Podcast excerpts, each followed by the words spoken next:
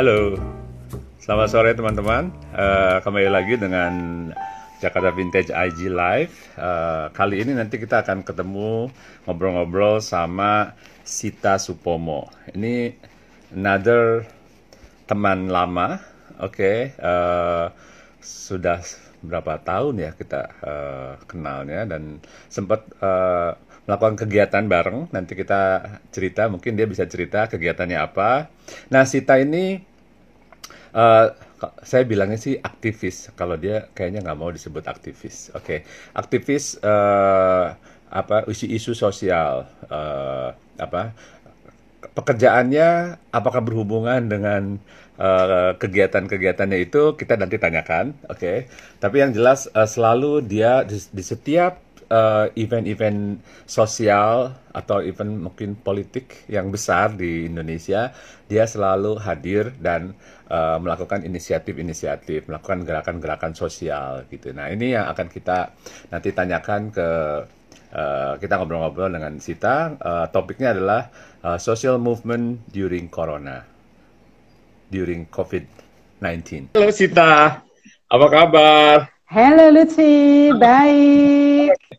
Uh, tadi aku udah kasih sedikit uh, intro mengenai kamu, sedikit sekali karena okay. uh, aku agak apa agak lost track terakhir ya kita ketemu nggak ngomongin kerjaan. Sekarang what do you do? Where do you work? What do I do? Uh, gue sebetulnya independent consultant sekarang ini statusnya um, fokus gue sebetulnya sebagai um, apa conveners dari kemitraan uh, proses partnership itu yang belakangan ini sering sekali gue kerjain dan um, i areanya seperti biasa uh, ses, apa sejak 20 tahun terakhir ini di bidang corporate social responsibility atau sustainability. Oke. Okay. Itu sih. Okay. Uh, itu yang resmi. Tapi kegiatan gue sebetulnya lebih banyak di uh, jadi relawan di sana sini. Oke, okay. itu gue tahu. Uh, kliennya siapa, uh, Sid? Uh, partnership sama CSR itu? Oh, uh, kalau yang terakhir uh, gua pegang itu bidangnya di uh, timah. Jadi uh, tin mining untuk responsible tin mining. Jadi yang gue kerjakan hmm. adalah gue berupaya untuk membawa different stakeholders uh, uh. dari perusahaan, dari uh, NGOs gitu ya, government uh. untuk sit together uh, untuk membicarakan um, bagaimana sih konsep yang namanya um, responsible tin production itu? Karena itu uh, sesuatu nomenklatur yang baru lah, hal yang baru. Uh, what does it mean by that? Kita mencari bersama. Jadi uh, salah satu tugas gue, gue mengidentifikasi misalkan potensial uh, mitra NGO, misalkan yang uh, mampu uh, mendeliver suatu program. Uh, oh. Kebetulan dari program yang kemarin itu uh, yang satu NGO-nya baru, yang satu lagi NGO-nya belum pernah mengerjakan hal yang sama di bidang timah karena memang tidak banyak ya. Timah di Indonesia itu kan hanya ada di uh, Pulau Bangka dan Kepulauan Riau, uh, Provinsi Bangka, Belitung maksud saya, dan Kepulauan Riau. Jadi nggak ada lain di seluruh Indonesia nggak ada lagi. Jadi ah. sangat spesifik sekali. Jadi nggak uh, banyak NGO yang melakukan program-program community development di daerah sana. Uh, jadi kamu um, kayak mengkoordini, uh, mengkoordinasi dan berkolaborasi dengan NGO untuk melakukan program hmm. untuk your client. Ya, menjadi uh, um, enggak, gue kayak semacam menjadi intermediary gitu, mempertemukan ah, mereka dan memastikan bahwa uh, asosiasi atau perusahaan-perusahaan uh, tambang timahnya uh, bersedia uh. untuk uh, bermitra, karena belum tentu perusahaan mau gitu. Jadi tugas gue melakukan ah. rayuan-rayuan uh, seperti itulah kira-kira. Oke, okay. oke. Okay. And you have been doing this for like 20 years? Oh enggak, ini uh, terakhir gue lakukan selama lima tahun belakangan ya, empat empat tahun lah kurang lebih. Nah. Um, sebelumnya memang bidang gue di CSR uh, eh, sudah sejak lama. Uh, ah. Gue pernah misalkan menjadi um, apa namanya uh, apa, pegang suatu program yang mendorong uh, apa, uh, terlibatnya bisnis di dalam um, community uh, programs secara bersama-sama. Jadi nggak cuma satu one on one ya. Jadi uh, gerombolan lah istilahnya. Gerombolan. Karena itu jauh lebih uh, kompleks biasanya. Uh -uh. Oke. Okay. Jadi ini uh, bidangnya Sita nih serius banget ya. Serius, makanya gue perlu uh, kegiatan kerelawanan yang kadang-kadang juga sama seriusnya sih, tapi kan uh, beda ya kehidupannya. Oke, okay, serius dan uh, apa ya, uh, penting sekali buat masyarakat gitu ya? Ya, buat masyarakat pasti hal yang uh, sangat bermanfaat ya. Uh, yeah. Tapi gue juga melihat bahwa di situ gue bisa uh, ibaratnya gue tuh kan nggak bisa diem. Jadi kalau gue berkarya di sana, gue tuh mencanalkan energi gue ke sana juga. Jadi uh, yang di rumah nggak kena marah gitu misalkan. Kalau karena gue nganggur nggak ada kerjaan gitu loh, Lut. Oke, oke, oke. Oke, terus uh, ngomongin soal apa? Kembali ke topik kita mengenai social movement. Oke, okay, gerakan uh. sosial atau gerakan masyarakat yeah. ya. Itu yeah. Ya. uh, Oke, sebelum dalam konteks COVID-19 ini, oke, okay, selama ini gerakan-gerakan uh, masyarakat itu selalu ada walaupun nggak ada krisis, ataukah setiap krisis itu muncul atau gimana? Uh, mungkin bisa di-share ke teman-teman. Iya, uh, secara umum sih gerakan itu selalu ada sesuai dengan kebutuhannya. Misalkan seperti kemarin uh, kita baru melewati pilkada DKI misalkan dan pilpres ya yang banyak sekali polarisasi, banyak sekali berita-berita bohong. Uh, ada beberapa eh, kelompok komunitas yang berkumpul membentuk suatu gerakan masyarakat anti hoax gitu ya.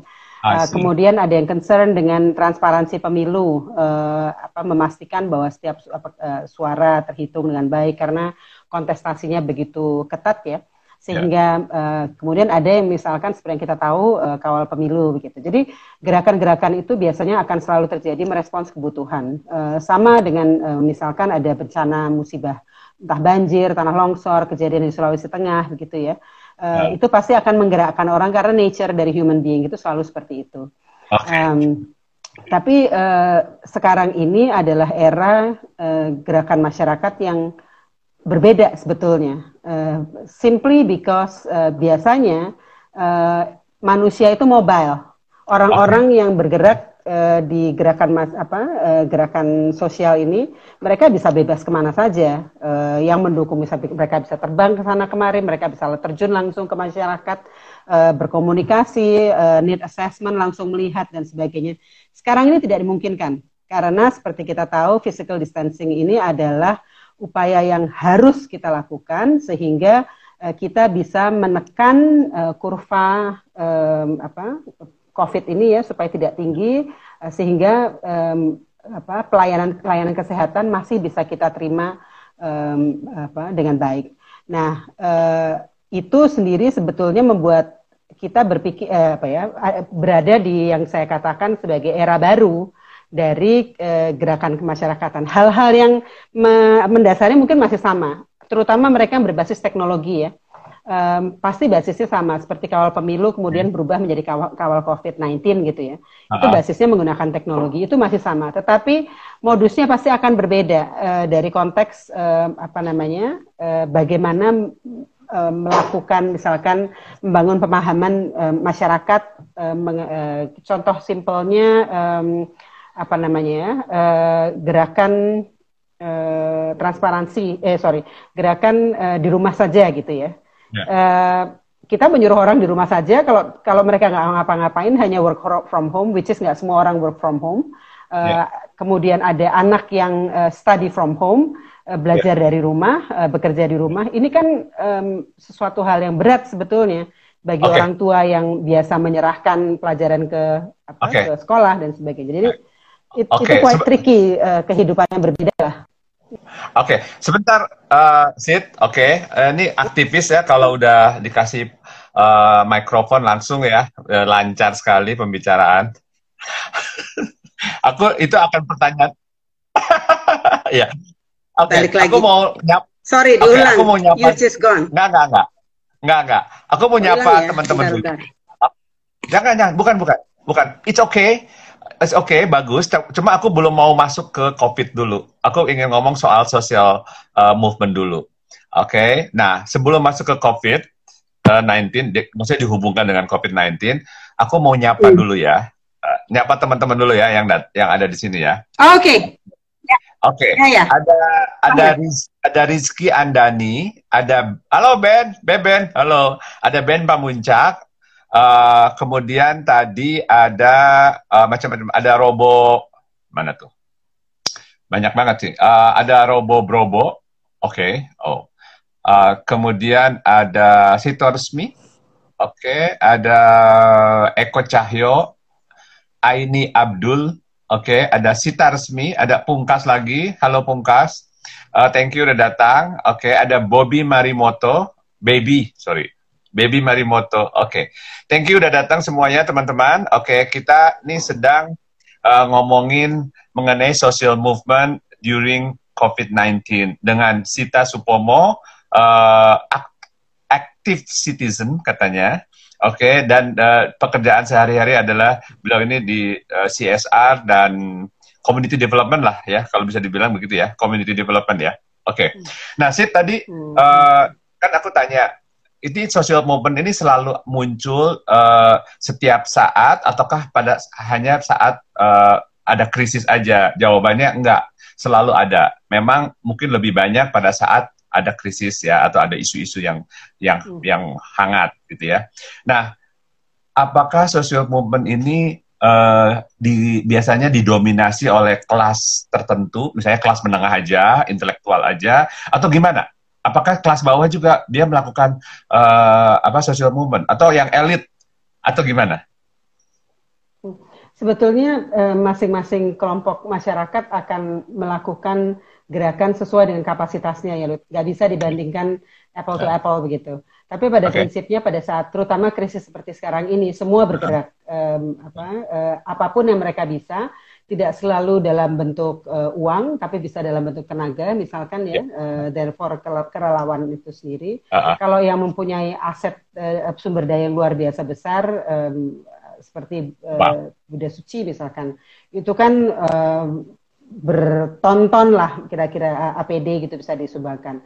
Tapi bukan berarti yang um, apa uh, yang dilakukan masyarakat di level tapak itu uh, tidak berarti karena uh, semua itu saling mengisi um, terutama dalam konteks krisis di mana kita tahu pemerintah agak sedikit terlambat sebetulnya merespons ya. Kita punya window of opportunity dua bulan yang yang terlewat. Uh, okay. Sejak COVID ini mulai mulai menjadi serius di uh, daratan yeah. Cina. Betul betul ya. Kita agak telat ya. Uh, Oke, okay, nah sekarang kayaknya udah nggak tahan ngomongin COVID-19 ini selalu balik lagi ke situ ya. Oke. Okay. Oke, okay. sekarang aku langsung dihubungkan aja dengan COVID-19 ya, karena oke okay, kan kali ini uh, sebelumnya oke, okay, aku, biasanya kalau kayak gini katanya harus nyapa-nyapa dulu. Oke, okay, aku sapa. Oh, Halo okay. teman-teman lama banget. Halo, thank you udah datang. Wah, Thank nggak nyangka mau datang nih. Uh, kemudian ada Matthew Munes. Oke, okay, halo Matthew. Ada Rahmi Yanti. Oke, okay. ada tadi Sita Resmi. Uh, ada Baby Marimoto. Oke, okay. ya yang yang tadi udah di aku udah sapa. Oke, okay, ini yang baru aja. Oke, okay, nah sekarang uh, kembali ke COVID-19 ya dan uh, social uh, movement-nya. Uh, apa namanya? Uh, Sita ngelihat uh, social movement saat COVID-19 ini apakah uh, apa namanya sama banyaknya oke okay, apa atau banyak yang impactful ataukah justru terbatas impactnya karena masalah tidak bisa keluar rumah gitu. Tidak bisa ketemu fisik. Semuanya tuh semuanya dilakukan secara digital. Atau gimana uh, ngelihat social movement yang uh, sekarang terjadi ini? Uh, ya, seperti yang saya sampaikan tadi ya, memang ciri-ciri uh, khas dari um, gerakan masyarakat masa COVID ini adalah keterbatasan uh, mobilisasi individu untuk yes. menyentuh uh, beneficiary atau penerima manfaat uh, tersebut. Tetapi yeah. uh, uh, kita bersyukur bahwa uh, masih banyak area-area yang lain dan sebetulnya yeah. kita ini bisa merespons uh, berbagai macam jenis tantangan dan melihat dengan uh, perspektif baru ya. Uh, contohnya, uh, siapa yang menyangka tadi yang saya sebut-sebut kawal pemilu? Siapa yang menyangka bahwa kawal pemilu akan berubah menjadi kawal COVID-19? Ya, dia berusaha oh, memberikan informasi-informasi. Oke. Okay. Yes, they are. Ya, oh, mereka okay. pada saat ini mereka berubah menjadi uh, apa kawal COVID-19 untuk memberikan informasi-informasi basis masyarakat uh, sama seperti okay. dulu basisnya masyarakat uh, yeah. dan memberikan informasi-informasi yang memang sudah di um, ceklah uh, keabsahannya. Teman-teman di Mavindo, uh, gerakan masyarakat anti hoax ya, itu juga um, membuat gerakan Ayo Lawan COVID, uh, COVID-19 juga. Yang prinsipnya adalah memberikan info informasi-informasi benar, yang benar. Kalau okay. kita tahu ada hoax dan sebaik apa potensi hoax atau berita yang aneh di WhatsApp grup dan sebagainya, kita bisa melakukan checking atau menginformasikan ini benar apa enggak gitu ya. Karena informasi-informasi uh, yang luar biasa membingungkan itu memang um, apa berpotensi menjadi masalah juga kan uh, yeah. apa uh, upaya-upaya provokasi ada upaya-upaya uh, vitamin yeah. C sampai 2000 mg um, so many ha, apa things memang ini benar nggak sih gitu kita sebagai orang yang memang sedang panik uh, bingung kan nobody has been in this uh, situation before gitu. jadi kita mencari tahu kalau saya lihat secara umum sih uh, selain dua yang saya sebutkan tadi, ada uh, gerakan yang pasti yang besar adalah penggalangan dana ya. Penggalangan okay. dana ini ada dua um, apa peruntukannya. Satu adalah untuk medis, memberi memberi APD, memberi masker, keperluan-keperluan medis lah prinsipnya. Yang kedua adalah untuk masyarakat. Uh, apakah dari konteks um, apa uh, yes. masyarakat untuk cuci tangan. Mm -mm. Jadi ma yeah apa memberikan apa kebutuhan pokok lah pada prinsipnya karena uh, bantuan-bantuan pemerintah mungkin kan belum semuanya ya. tersebar secara merata. Jadi uh, uh, kita kita um, masyarakat secara umum tergerak untuk memanggil, uh, terpanggil untuk apa yang kita bisa lakukan yang masih punya rezeki lebih berbagi kepada yang lain. Itu udah nature altruism dari orang. Dan uh, yang uh, ketiga, eh, sorry yang keempat, uh, ini banyak sekali PSE tentang personal hygiene Bagaimana yes. cara cuci tangan? Oh, rupanya kita nggak tahu loh cara, cara cuci tangan yang baik. Itu yeah, harus 20 yeah. detik dengan cara yang begini, uh. pakai nyanyi-nyanyi. It's fun gitu ya, it's fun learning dan itu dilakukan oleh individu-individu di yeah. Insta Story dan sebagainya. Yeah. Yeah, Jadi yeah. apa? Itu menjadi gerakan yang menarik juga. Uh, misalkan uh, menggunakan masker uh, sekarang ini dengan masker kain gitu ya. Uh, itu gerakan yang juga sudah mulai uh, banyak dan people just take it, uh, take the initiatives. Uh, yeah. Kemudian gerakan yang di rumah saja ya. Di mana apa yang kita lakukan di rumah saja. Ada yang berkebun kayak saya ini Idris berkebun mati-matian sekarang udah cinta banget pokoknya. Jadi hal-hal seperti apa yang kita bisa lakukan di rumah selain kalau kita kerja atau kita sekolah di rumah ya? Itu lain lagi lain lainnya apa? Dan itu olahraga yang yoga dan people pitch in in in the crisis. Oke okay. nah uh, kan uh, kendalanya saat ini karena kita nggak bisa mobil mobile ya uh, karena kita nggak boleh keluar rumah ya tapi gerakan uh, masyarakat itu tetap hmm. berjalan dan uh, impactnya itu nggak kalah uh, kuat dengan pada saat uh, normal gitu ya itu uh, kenapa kira-kira hmm. kok hmm. hal ini semua dilakukan secara kebanyakan secara online ya segala macam ya uh, virtual gitu segala macam tapi tetap uh, impactnya yeah. itu tetap gitu. Apakah karena infrastruktur uh, um, jaringan kita udah bagus atau orang udah udah sangat sadar uh, yeah. terhadap sosial media dan lain-lain? Kalau saya ya kalau saya menduga, ini sorry, uh, Lut, kamu agak terputus-putus. Jadi saya menduga bahwa uh, pertanyaan kamu adalah kenapa tidak im, apa impactnya tidak cukup masif ya? Oh enggak, enggak. Bukan. Sorry. Pertanyaannya, gimana, gimana? Uh, sebenarnya kan ada kendala. Kendala uh, kita hmm. tidak bisa mobile. Oke. Okay? Tetapi bisa mobilisasi, gerakan mobilisasi. Uh, uh, gerakan masyarakat ini kok tetap berjalan gitu loh, seolah-olah tanpa kendala gitu loh. Oh, oke, okay. seolah-olah tanpa kendala. Ya, uh, seperti saya bilang itu human nature ya. Uh, jadi uh orang-orang uh, yang merasa bahwa ini ada tantangan baru, kita harus we need to overcome this. Ada uh, ada rasa kegelisahan, uh, uh. ada yang daripada saya stres, saya ingin melakukan sesuatu altruistik uh, apa uh, yang ada di hatinya, yang ada di badan jiwanya itu keluar. What can I do to help? Gitu. Bahkan sampai yang tidak memiliki okay. apa pun gitu ya, mereka juga uh, try to get together. How can we overcome this situation? Jadi semuanya oh. memang um, apa Eh, moda jadi apa ya gerakannya itu adalah gerakan menyelamatkan diri bersama begitu tidak hanya okay. diri masing-masing kita dan kebersamaan ah. itu jadi uh, ah. apa uh, uh, seperti saya bilang tadi di awal bahwa karena covid ini berbeda nature-nya kita masuk ke era baru dari suatu gerakan kalau saya boleh bilang ya yeah. Ya. uh, semua mencari cara how can we um, still um, do impact uh, activity yang impactful ya di masyarakat uh, tanpa kita harming ourselves.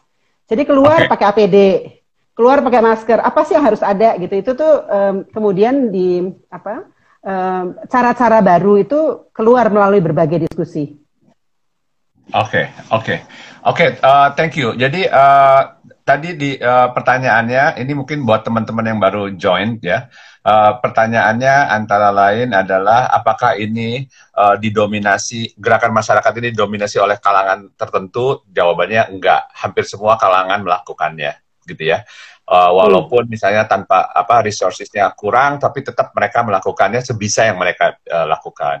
Kemudian kendala uh, kendala tidak bisa mobile, tidak ket bisa ketemu fisik, itu juga tidak apa ya tidak jadi masalah karena uh, orang tetap melakukan melakukan gerakan ini karena nature dari manusia itu adalah yeah. ingin melakukan membantu ya sesamanya dan uh, dengan apa pun yang mereka yeah. punya. Jadi ini sesuatu, ya. Uh, Oke, okay. jadi ini uh, saya sangat uh, sangat uh, impress sekali.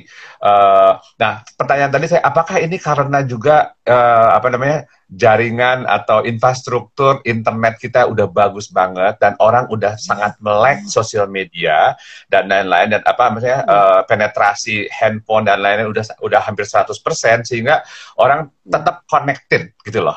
Tetap network yeah. berjalan. Yeah itu itu benar nggak?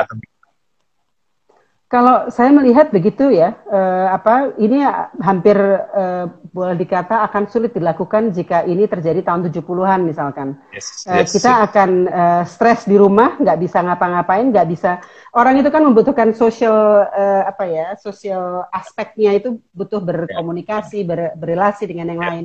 Nah, kalau dia hanya berkumpul misalkan, iya kalau kalau satu rumah ada 10 anaknya, kalau yeah. cuma satu dua dia mentok dia dia lagi dia ada lagi gitu kan. Jadi yeah. memang teknologi ini berperan sangat besar. Kita masih tetap yeah. bisa bekerja walaupun kita di ya. rumah. Uh, yeah. Memang lebih terbatas. Tidak semua orang tentu saja bisa bekerja di rumah. Betul. Tetapi Uh, harapannya tentu saja itu bisa disiasati ya. Uh, yeah. Tapi memang yang uh, apa yang akan karena ini kan tidak bukan persoalan yang dua bulan akan selesai. Yeah. Ini berpotensi tiga tahun baru selesai. Baru selesai itu maksudnya kalau ada vaksin, kalau ada vaksin baru kita bisa terproteksi dengan baik kan. Ibaratnya ini kita zaman uh, polio tahun 17-an lah, ya zaman dulu lah gitu ya. Eh, hanya kalau ini kan lebih lebih bahaya karena uh, orang batuk kan bisa kapan aja. Kita tahu flu di Jakarta bisa kapan aja karena polusi udah begitu besar. Jadi ya, um, betul. selama tidak ada vaksin, uh, ini menurut WHO dan CDC Amerika, selama uh, tidak ada ah. vaksin pasti tantangan keretanan yang kita alami sekarang akan terus berlanjut. Kita berharap mudah-mudahan ada obatnya. Kita belum tahu obatnya sekarang uh, efektif. Yeah. Uh, everybody, scientist, microbiologist di mana pun sedang bekerja keras untuk itu. Tetapi kita harus harus memahami kenyataan bahwa this is not something that goes away uh, within a, a month or two ini akan bersama kita terus uh, apa sampai uh, ada vaksin itu bisa kita dapatkan. Okay. Nah, uh, karena itu kita tidak hanya bisa gerakan-gerakan uh, ini perlu juga berpikir sebetulnya. Ini yang saya belum tahu nih. Saya kita beberapa grup saya kita baru ng mulai ngobrol. Uh, berimajinasi lah menurut kalau boleh dikata ya, imajinasi ke depan. Uh, kalau ini sampai um, worst come to the worst, worst case scenario-nya sampai tiga tahun uh, what happen gitu ya uh, yes. dengan berbagai jenis lini yang pasti akan penuh dengan kesulitan.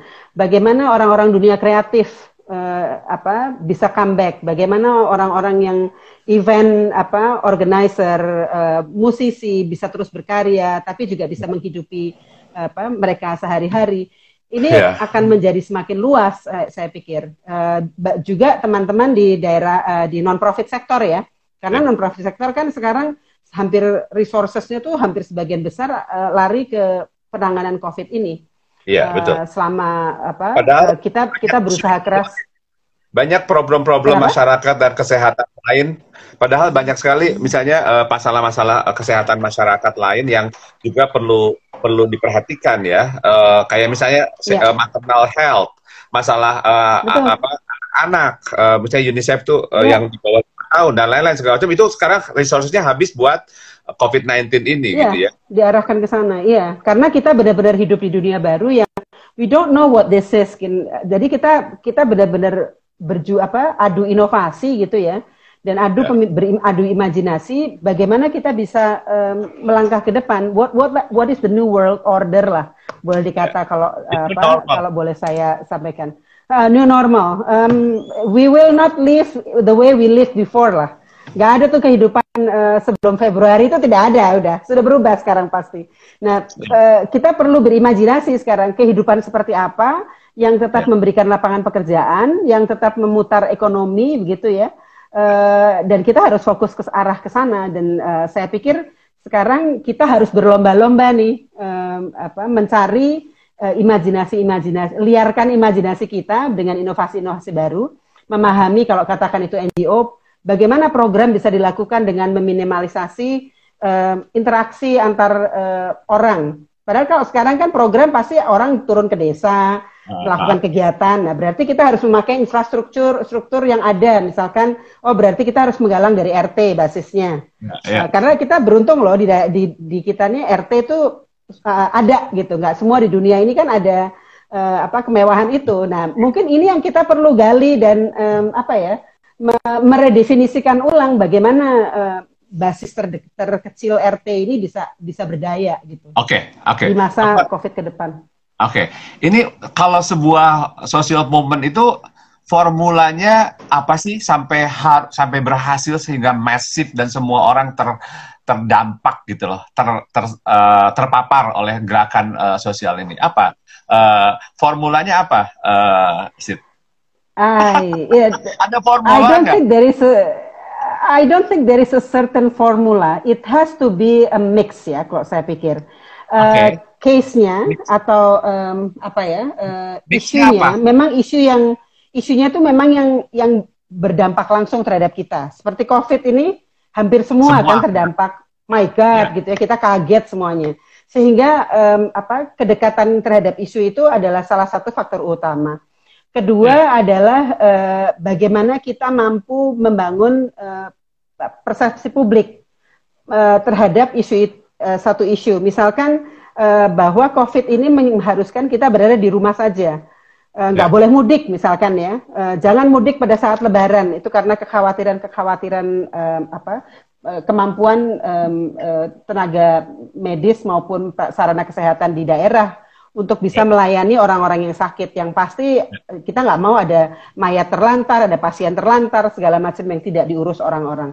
Jadi kita berusaha. Nah, karena kita kita bergerak di sesuatu yang kita nggak tahu, maka uh, satu sudah jelas hal isunya dekat dengan kita. Kedua, uh, apa namanya, uh, cara promosi kampanyenya.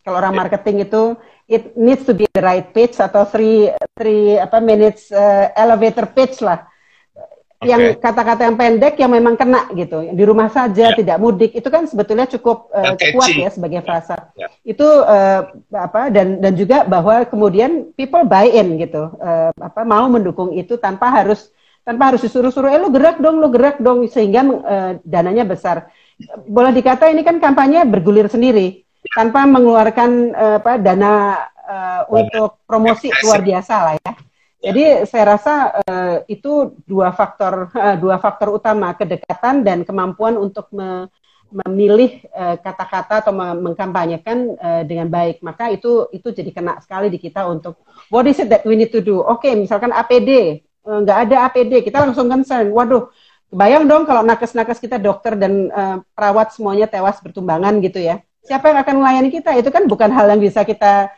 kayak mesin yang kita bisa produksi segera toh jadi yeah. otomatis kita tergerak, ayo kita lindungi mereka, ayo yeah. kita lindungi mereka. Jadi ada sense of yang apa ya, empowering that way gitu kok saya pikir. Oke, okay. jadi mixnya itu macam-macam ya, tergantung isunya juga ya. Apakah isunya itu yeah. Iya. uh, memberikan dampak buat semua orang atau hanya sebagian aja. Jadi semakin yeah.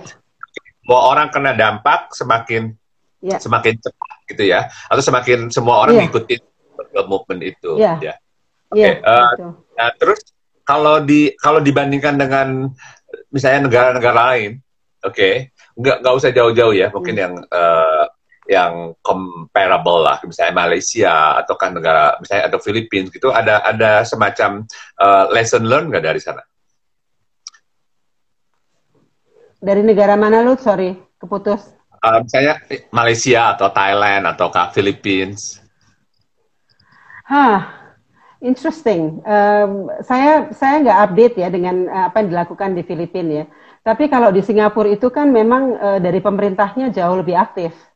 Uh, Duluan sehingga ya? uh, iya. Di, di bulan jadi, saya rasa betul. Jadi jadi kalau kalau di uh, saya rasa Malaysia nggak begitu begitu jauh beda dengan Indonesia in that sense. Jadi uh, karena pemerintahnya uh, lambat merespon, Uh, kita yeah. ingat uh, the jokes lah ya, bisa pakai minyak apa, bisa pakai yeah. doa, kunut lah, bisa, you know, it's just so ridiculous gitu. Sehingga ada kemarahan di situ lagi. Gimana sih orang-orang udah mati? Gimana nanti kalau itu terjadi pada kita? Jadi kekhawatiran-kekhawatiran publik itu yang kemudian menggerakkan masyarakat.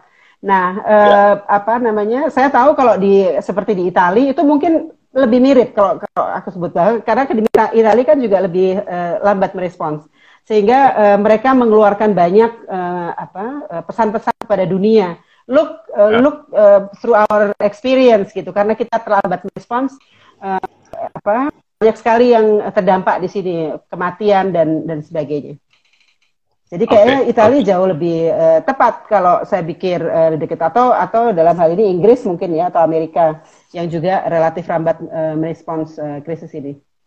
Hmm. Tapi mereka juga pasti akan ada gerak apa mereka uh, masyarakatnya melakukan gerakan-gerakan juga dong ya Italia dan misalnya yeah. uh, Amerika yeah. Prancis juga itu karena itu human yeah, nature ya. Uh-uh. Iya uh, betul, uh, itu altruistik. Jadi ada ada sense of calling ya, karena ini begitu begitu serius uh, kita sendiri ketakutan gitu, sehingga untuk membalance, uh, mencanalkan ketakutan itu, let's do something that is useful karena ada feel goodnya buat kita sendiri. Okay. Jadi eh, hal-hal uh, yang kita lakukan dalam konteks gerakan sekarang dalam masa pandemi ini tidak hanya bermanfaat bagi masyarakat, tapi our well-being. Karena psikososial yes. yes. kita okay. perlu merhatikan uh, di di karantina ya, walaupun uh, di rumah kita masih bisa melakukan banyak hal. Uh. Tapi kita berinteraksi dengan orang-orang yang sama terus menerus sebetulnya. Jadi itu yeah. agak stressful juga lama-lama. Oke, okay. uh, Sid, Uh, kemarin nih uh, kan ini kita udah melakukan uh, IG live ini dengan berbagai narasumber gitu ya teman-teman itu de, uh, hmm. dengan berbagai topik itu. Dan tapi satu semangatnya itu semangatnya adalah uh, positif dan kreatif gitu ya. Kita nggak mau menyebarkan virus uh, negatif atau ketakutan gitu. Karena itu semua orang udah pasti udah pasti takut dan udah pasti apa memang ini sesuatu hal yang negatif tapi kita nggak mau tuh semangat itu yang disebarkan tapi semangat yang positif nah sekarang saya pengen tanya ke Sita apa yang positif dari uh, pandemi ini secara dari apa yang apa? apa yang positif oh hikmahnya yang positif apa? dari pandemi ini kalau menurut uh -huh. saya adalah manusia dipaksa untuk berpikir kreatif Ruth oke okay. uh -huh Max, uh, gimana? Bisa dielaborate? Oh, elaborate? Putus, sorry. Oke, okay. bisa dielaborate nggak? Putus-putus nggak? Uh, Masih? Sekarang, ya itu tadi saya bilang, karena kita nggak pernah merasakan hal yang kita temui sekarang ini, ya. Uh, kita terlimitasi secara mobilitas, tetapi uh, banyak isu-isu uh, di masyarakat yang kita tetap harus uh, apa, perhatikan, begitu. Yeah, uh, yeah. Seperti yang tadi saya sampaikan dalam konteks gerakan, uh, orang merubah modusnya, modus dari konteks uh, misalkan tadi kayak kawal pemilu dia menjadi kawal covid. People have yeah. to think creatively dan melakukan inovasi-inovasi. What can what can be done gitu ya untuk ease ah. the apa uh, the issues gitu. Jadi kalau saya rasa secara positif adalah kalau kita sadar bahwa ini adalah dunia yang berubah, maka kita harus ah. memikirkan ke depan, kita harus berimajinasi. Nah, imajinasi-imajinasi itu sudah mulai, walaupun skalanya masih masih apa ya belum belum masif sekali, tetapi sudah mulai okay. uh, eh, imajinasi. Oke, okay, uh, eh, secara bisnis bagaimana apa yang harus kita lakukan ke depan? Masyarakat masyarakat uh, sipil uh, NGO apa yang harus dilakukan ke depan? Uh, Oke, okay, jadi yang tadi yang positifnya dari pandemi ini adalah kita dipaksa untuk kreatif, gitu ya.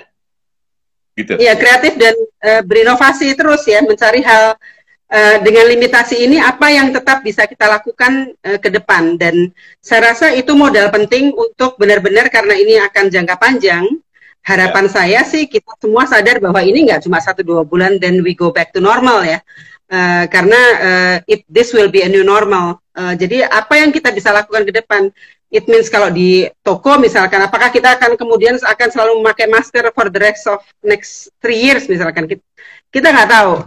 This this will remain to be seen. Tapi prinsipnya adalah kita perlu berimajinasi kehidupan baru seperti apa sih yang kita harus punya. Nah, uh, saya sih percaya teman-teman banyak um, yang um, apa, uh, yang kreatif gitu ya, uh, memikirkan hal-hal yang baru, berinovasi. Mudah-mudahan itu menjadi modal yang kuat untuk memikirkan um, long prosesnya ini seperti apa. Oke, okay, oke, okay. oke. Okay. Uh, nah, terus kepada teman-teman uh, sekarang gini, uh, bagaimana caranya kita nih sebagai warga masyarakat, ya? Mm. Are you with me? Yes, yes, I am. Ah, oke. Okay. Oke, okay. uh, sebagai warga masyarakat uh, bisa melakukan sesuatu sehingga membantu mempercepat berakhirnya pandemi ini, gitu ya.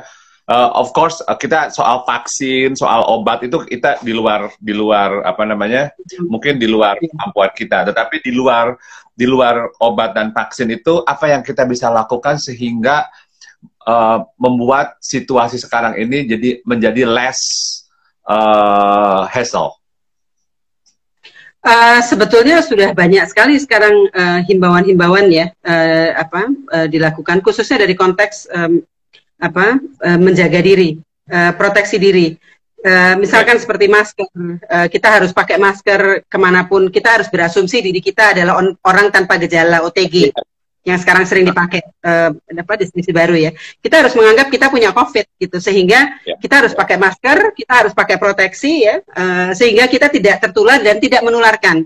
Kita okay. kita bisa membantu memutus mata rantai um, apa uh, transmisi si COVID-19 ini.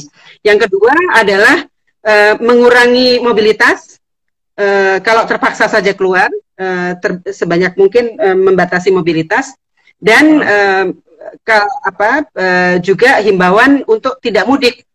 Karena kalau kita mudik uh, asumsinya adalah karena tadi OTG seluruh orang Jakarta ini adalah OTG gitu ya. Kita keluar ke daerah uh, katakan ke Maluku ke uh, Papua ke you know remote areas kampung halaman yang uh, fasilitas kesehatan dan tenaga kesehatannya terbatas.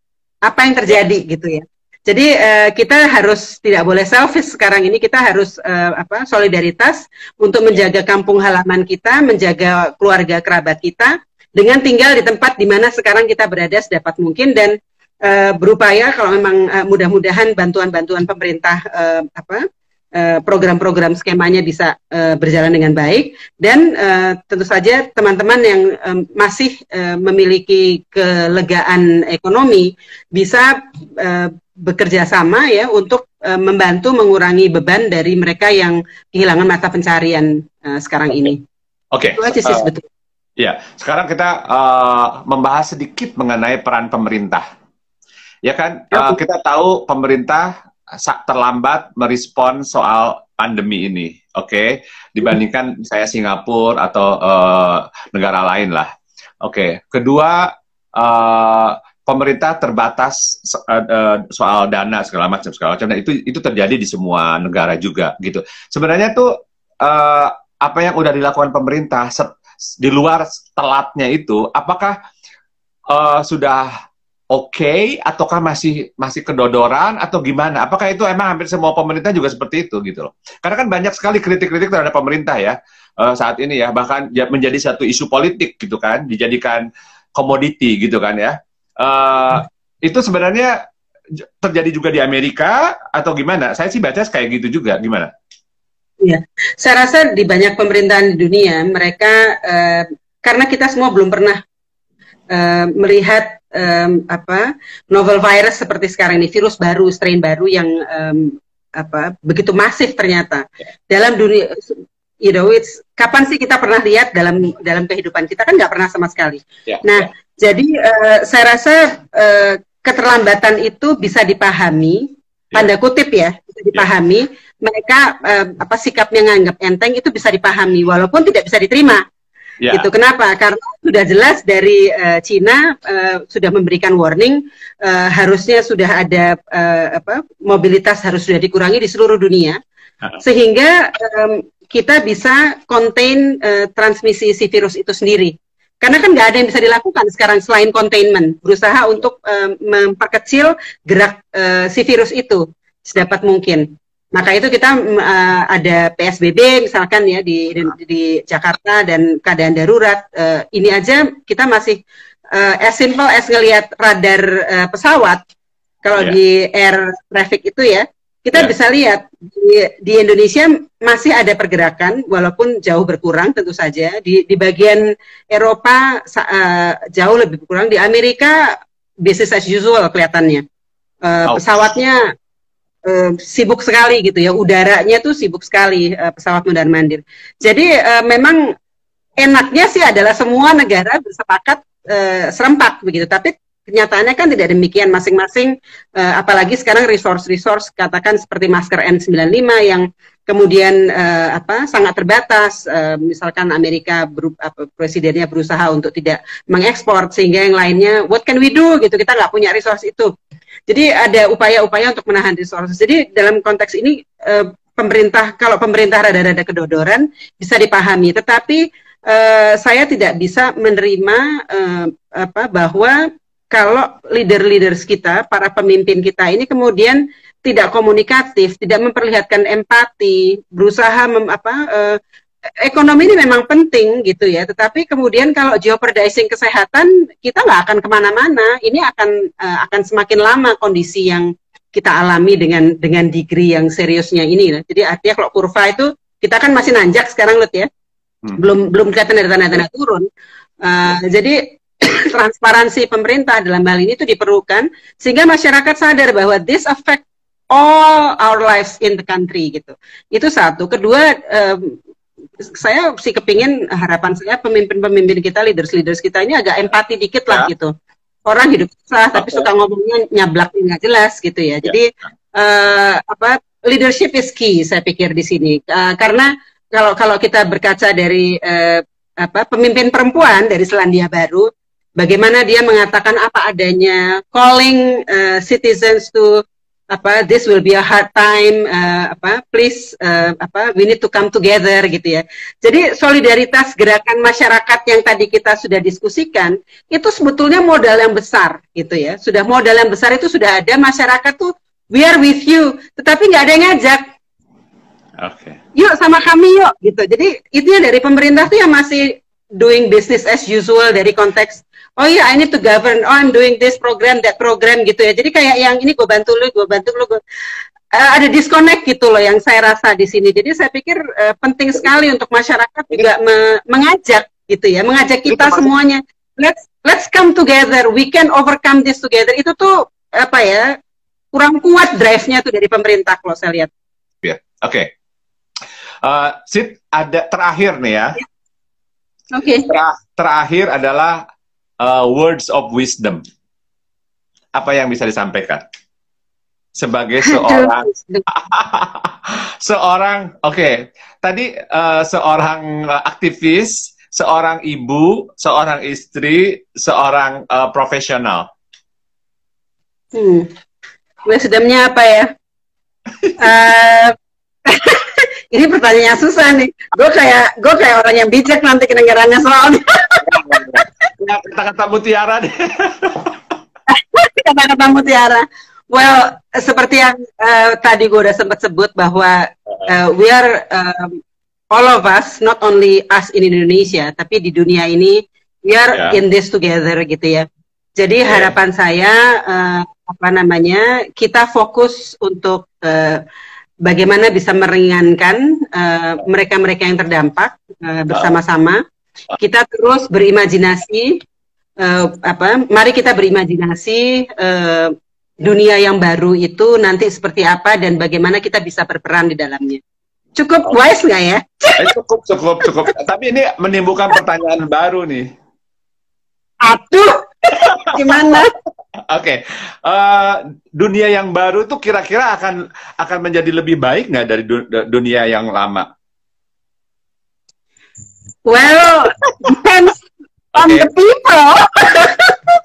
ya. Kalau orangnya orangnya punya paradigma destruktif, itu akan rusak ya. Tapi seharapan saya sih masih percaya dengan um, a good faith with apa uh, apa human being gitu bahwa kita semuanya uh, ingin survive uh, we are in this together. Jadi nggak perlu merasa oh gue paling uh, bisa atau gue paling mampu atau gue paling menderita begitu. Tetapi uh, bagaimana kita bisa membangun solidaritas bersama karena we are all in this together. Uh, kita sudah membuktikan di dunia yang yang global ini gitu ya bahwa um, resource itu terbatas di mana pun.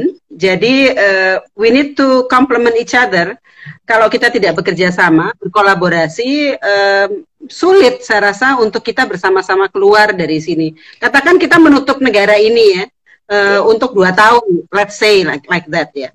Kita kan nggak belum tentu bisa survive that way gitu. Uh, kita tetap membutuhkan orang di luar. Uh, kita perlu tetap perlu travel, pekerjaan nggak mungkin lah namanya pekerjaan ini sekarang um, apa tidak ada sekat ya boleh dikatakan uh, negara itu kan hanya batas teritorial tetapi yeah. kehidupan kita sudah sa sangat tidak bersekat. Jadi uh, harapan saya sih kita betul-betul um, apa embrace this together, together in solidarity dan dan reimagining uh, atau imagining uh, the new world ini kita mau seperti apa itu justru kita yang harus menjawab bersama-sama. Saya nggak bisa jawab itu lebih harapan saya tentu saja lebih baik ya, not not destructive tentu saja, tetapi uh, itu akan kembali pada cara pandang kita. Ya, jadi kita yang mendefinisikan uh, new normalnya itu yeah. kita sendiri. Oke. Okay. Together, together we uh, we have to do that. Ya. Yeah. Uh, kemarin tuh pembicaraan sama uh, teman-teman di sini, gitu ya. Ada uh, salah satunya adalah bahwa perub apa akan ada perubahan gaya hidup, ya. Nanti setelah COVID ini ke arah yang lebih baik dalam arti orang lebih memperhatikan kesehatan, orang lebih memperhatikan kebersihan, orang lebih mem mem mem memperhatikan soal yang esensial gitu loh dibandingkan dengan hal-hal yang lainnya. It, what do you think? Do you agree? Uh, to certain extent ya, saya agree. Karena kita sekarang akan dipaksa dalam waktu yang kurun yang uh, cukup lama untuk merubah uh, behavior kita atau perilaku kita terhadap bagaimana kita bersin aja caranya sekarang kita belajar yeah. biasa bersin kan hacu udah nggak pakai tutup apa segala macam yeah. sekarang caranya bersin yang benar seperti ini so you have to follow that gitu ya bahwa kemudian ya, Jakarta ini begitu banyak kendaraan ternyata bisa loh orang uh, dengan minimal mobilization masih tetap bisa bekerja bukan nggak mungkin nanti uh, ada untuk work life balance ya uh, ada work from home uh, yang lebih daripada uh, sebelum sebelumnya mungkin yang dulu adalah empat hari empat kali satu itu empat banding satu empat hari di kantor satu hari di rumah. Sekarang yeah. mungkin bisa lebih ya. Yeah. jadi de, kan kita harus mendefinisikan manajemen by objektif lah ya. Apa objektif-objektif yang dilakukan dalam pekerjaan untuk pencapaian hasil. Jadi semuanya saya rasa semua ini akan berubah. Bagaimana kita berbisnis um, apa pakaian online makan online sumber daya petani. Mungkin sekarang petani dari desa bisa menjual langsung gitu ya jadi ada ada new normal yang yang um, good things gitu yeah. saya rasa. Mudah-mudahan um, it stays that way. Makanya uh, kita akan yang mendefinisikan itu. Kalau kita mau berinovasi, kita berimajinasi, uh, insya Allah sih saya pikir kita bisa overcome this uh, in uh, a new set of world gitu. Oke, okay. wow, thank you. Thank you sekali lagi. Jadi itu uh, ada terakhir itu uh, saya senang sekali karena semangatnya adalah optimisme itu yang kita oh, iya, mau, ya kan? Uh, uh, uh, Sita, thank you so much for your time. Oke. Okay. You're welcome. Udah, udah sejam, udah mau, udah di, di, dipaksa ngobrol nih, karena udah lama nggak ketemu. Terakhir tahun lalu kita di Cipete ya. Iya. Oke. Okay. Thank you for having me loh. Dan teman-teman yeah, yeah. uh, juga yang ada di sini, terima kasih sudah uh, mengikuti diskusi ini. Yes, oke. Okay. Thank you Sita dan uh, teman-teman uh, jangan lupa besok, oke okay, jam 4 juga kita akan ngobrol-ngobrol sama temennya Sita yaitu Uti Raharjo. Oke, okay? di tetanggamu tetanggamu di Kemang. Oke, okay. Uti itu teman baik, teman lama juga. Ya, oke. Okay. Dia akan bicara mengenai, mengenai creativity and happiness. Oke. Okay? Thank you teman-teman. Uh, saya pamit. Uh, sampai ketemu lagi di uh, acara yang sama besok jam 4 ya. Oke. Okay. Uh, selamat sore.